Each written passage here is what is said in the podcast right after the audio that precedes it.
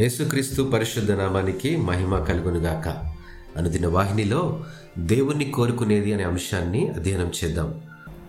తొంభై మూడవ కీర్తన రెండవ చరణం ప్రకారము నీ బలమును నీ ప్రభావమును చూడవలనని పరిశుద్ధాలయమందు నేనెంతో ఆశతో నీ తట్టు కనిపెట్టుచున్నాను.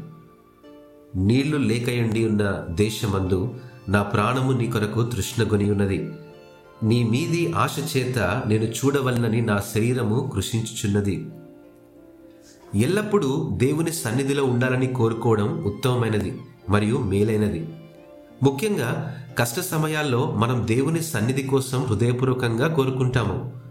దావీదు అన్నిటికీ మించి దేవుణ్ణి కోరుతున్నాడని మరియు దేవుడే తన సంతృప్తికి అంతిమ మూలమని స్పష్టం చేశాడు. అవును దేవునితో సంబంధాన్ని తెలుసుకోవడం మరియు జీవించడం కంటే అతను విలువైనది ఈ ప్రపంచంలో ఏదీ లేదని నిర్ధారించాడు.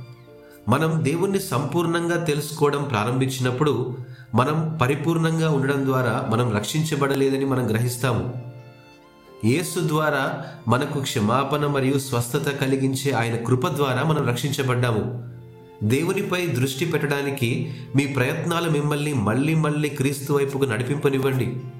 అప్పుడు మీరు ఆయన కృపలో లీనమైపోతారు. అవునండి అట్టి ఆలోచనలు మీరు దేవుణ్ణి మరింత ఎక్కువగా కోరుకునేలా చేస్తుంది.